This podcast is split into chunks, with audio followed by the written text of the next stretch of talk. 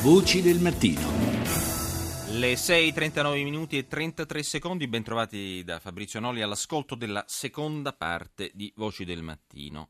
Laudato sì, per oltre 800 anni queste due parole hanno dato forma e carattere al cantico delle creature, il poetico manifesto di San Francesco d'Assisi. Ora quelle stesse parole sono diventate il titolo della prima enciclica eh, di un papa, non a caso di nome Francesco. Un, eh, un'enciclica sull'ambiente è, è considerata rivoluzionaria, già adesso non solo per i contenuti ma anche per i destinatari. Intendo, ha scritto infatti Papa Bergoglio, entrare in dialogo con tutti riguardo alla nostra casa comune. Rita Pedizzi ha raccolto il commento di un altro rivoluzionario, a suo modo, lo scrittore alpinista Mauro Corona. Rivoluzionario perché l'ha fatta lui, il queste cose qui gente normale, gente comune ne va parlando da anni, solo che non è il Papa e quindi le parole passano inosservate, inascoltate e disattese, ma, ma è bene che l'abbia fatta lui, per fortuna una voce se lo lasciano durare, spero che attiri l'attenzione non certo di chi stupra la terra, se ne frega altamente chi stupra e sfrutta e uccide la terra dell'enciclica del Papa, però alcuni, forse qualche voce, qualche voce che ha potere e che rifletta su questa cosa, ma mi fa un po' quasi paura, mi inquieta che tutto il pianeta oggi parla perché l'ha detto il Papa. E tutte le associazioni ambientalistiche, cose, nessuno ha detto niente, parla il Papa, finalmente una voce che forse qualcuno ascolterà. Le leggi volte a tutelare il rispetto dell'ambiente spesso rimangono come lettera morta. Soprattutto sono leggi finte. Le leggi atte a tutelare il patrimonio della natura sono fasulle, sono leggi inconsistenti, leggi che addirittura vanno contro il patrimonio della natura, perché la natura va usata in maniera intelligente. In certe zone della montagna i boschi hanno soffocato le case e non si possono tagliare, perché è patrimonio dell'UNESCO, perché i parchi naturali. Chi fa le leggi deve essere quelli del posto, che sanno cosa serve. Non può farle un ragazzino che ha studiato alla scuola forestale di Padova, di Innsbruck e, e non sa nulla. Sono le leggi fatte male, dopo non sono neanche applicate, quindi il Papa ha fatto una cosa grandiosa, poverino, e io voglio molto bene a questo Papa, ma in questo diciamo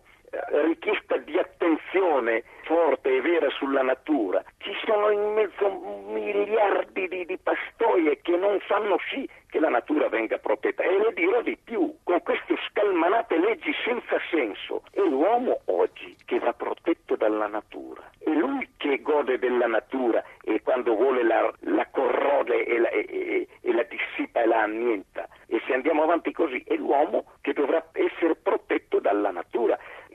Paradosso, ma è così. La mela di Berkeley non esisteva, il vescovo Berkeley disse la mela da sola non esiste, ci vuole la mela e un palato che la gusta per diventare mela. Quindi la natura senza l'uomo non, esiste, non è niente e allora bisogna mettere di nuovo d'accordo, in equilibrio, oserei dire in armonia, la natura è l'uomo che la gusta. Il Papa ha fatto una cosa grandiosa, ma rimarrà lì. Gli sfruttatori di natura, i beceri che fanno strage di natura per arricchirsi, si fanno una risatina alle parole del Papa, si fanno una risata come quelli che ridevano sui morti del terremoto dell'Aquila. Secondo lei rimarrà una voce inascoltata? Assolutamente, il denaro è molto più forte del Papa. Disse una volta nel 1923 Rudolf Steiner, il demonio Satana verrà sulla terra non con la zampetta da capra e il forcone, ma in forma di denaro. Ma si guardi attorno, guardiamoci attorno da Roma capitale, tutto quello che è diventato marcio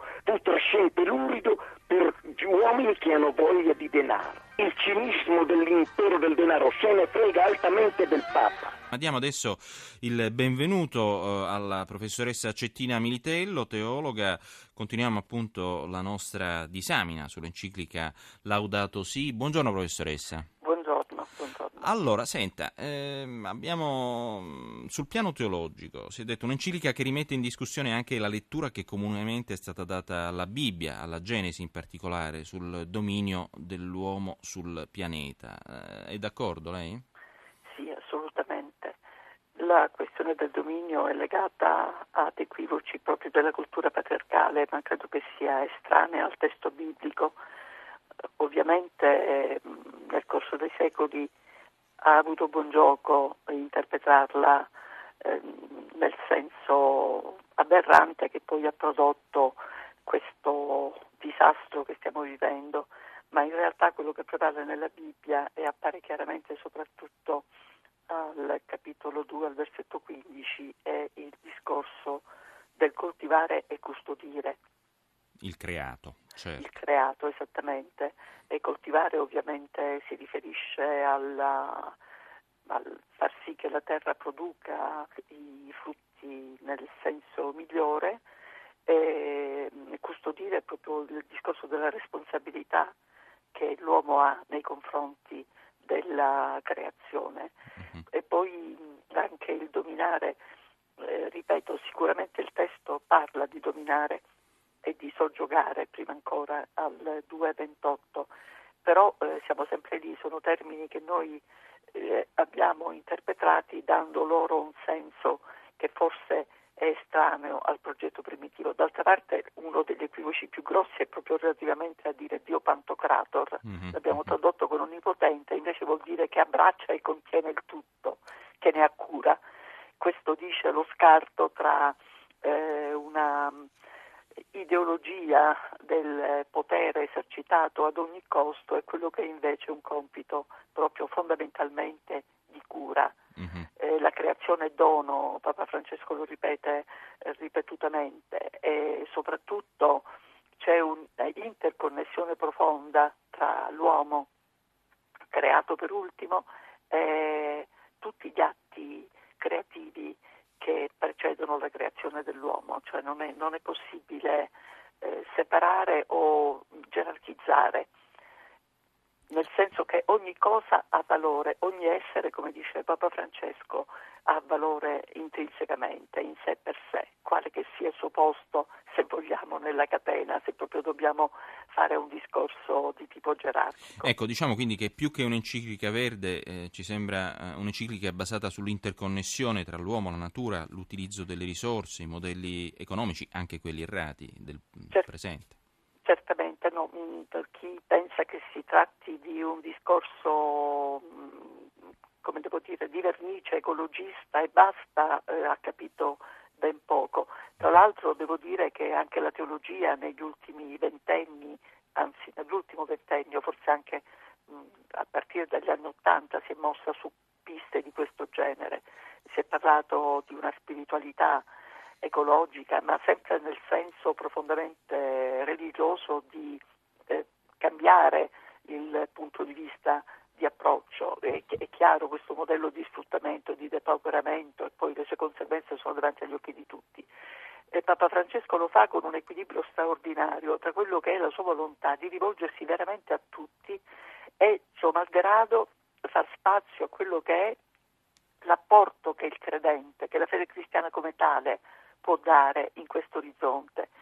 Io ho trovato pure commovente la distinzione tra la preghiera per la terra e la preghiera cristiana, cioè proprio per dire eh, guardate possiamo dire tutti quanti queste cose, non scordiamoci però come cristiani che preghiamo Dio Padre, Figlio e Spirito, uh-huh. ma la sostanza della preghiera è identica, quello che chiediamo diciamo come soggetti umani che hanno cura della casa comune, quello che chiediamo come credenti assolutamente eh, combacia. Mm. Quanto pesa in questa visione così profetica, in questi toni profetici che il Papa ha utilizzato anche la cultura di provenienza di eh, Papa Bregoglio? Si sta rivelando sempre più, possiamo dire, un Papa legato al... ovviamente diciamo, è nato in Sud America, ma insomma quanto pesa la matrice sudamericana? Perché lì per lì appunto due anni fa quando è stato eletto eh, si è posto in evidenza, sì, è vero, viene dalla periferia del mondo, ma insomma è di origini italiane, ecco, Papa Bergoglio, ma è molto più sudamericano, diremmo, che non europeo, questo ormai è Guardi, evidente. Che lui sia sudamericano è fuori di discussione, però io nella lettera ho trovato un esercizio, come devo chiamarlo, indiretto della sinodalità, perché in realtà lui fa riferimento a documenti emanati dalle conferenze episcopali su questo tema e le conferenze episcopali appartengono veramente a tutte le parti del mondo.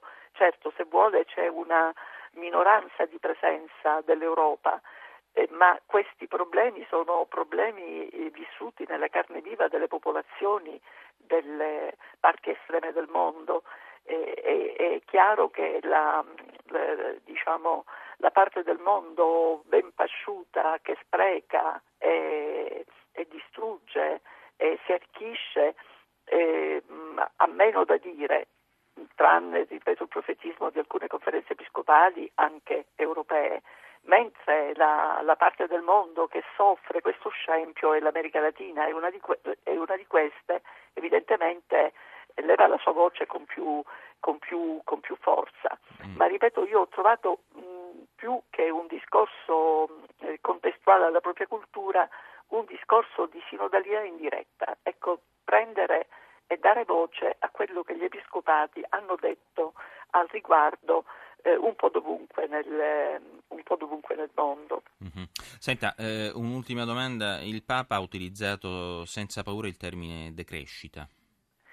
Sì, sì, e l'ho trovato molto coraggioso. D'altra parte è, è, da tempo che parliamo di sviluppo sostenibile le teorie di decrescita, io non sono un economista, ma so che ci sono è chiaro che ci dobbiamo fermare, non è possibile continuare per questa via, perché per questa via viene infranto proprio quel rapporto delicatissimo di rapporto con Dio, con il prossimo, con la terra, che sta al cuore del progetto creativo, secondo quello che è il punto di vista nostro di cristiani. E, e allora, piaccia o non piaccia, bisogna veramente formar, fermarsi eh, lì eh, sono gli economisti che devono dirci come farlo in modo eh, il meno doloroso possibile, certo. anche perché la decrescita comporta pure problemi molto delicati dal punto di vista dell'occupazione. Eh, però è chiaro che l'occupazione non può essere difesa soltanto nella direzione del massacro a ogni costo e del modello produttivo che ci sta portando allo, allo sfascio. Grazie alla professoressa Cettina Minitello, teologa che ci ha tenuto compagnia. Grazie.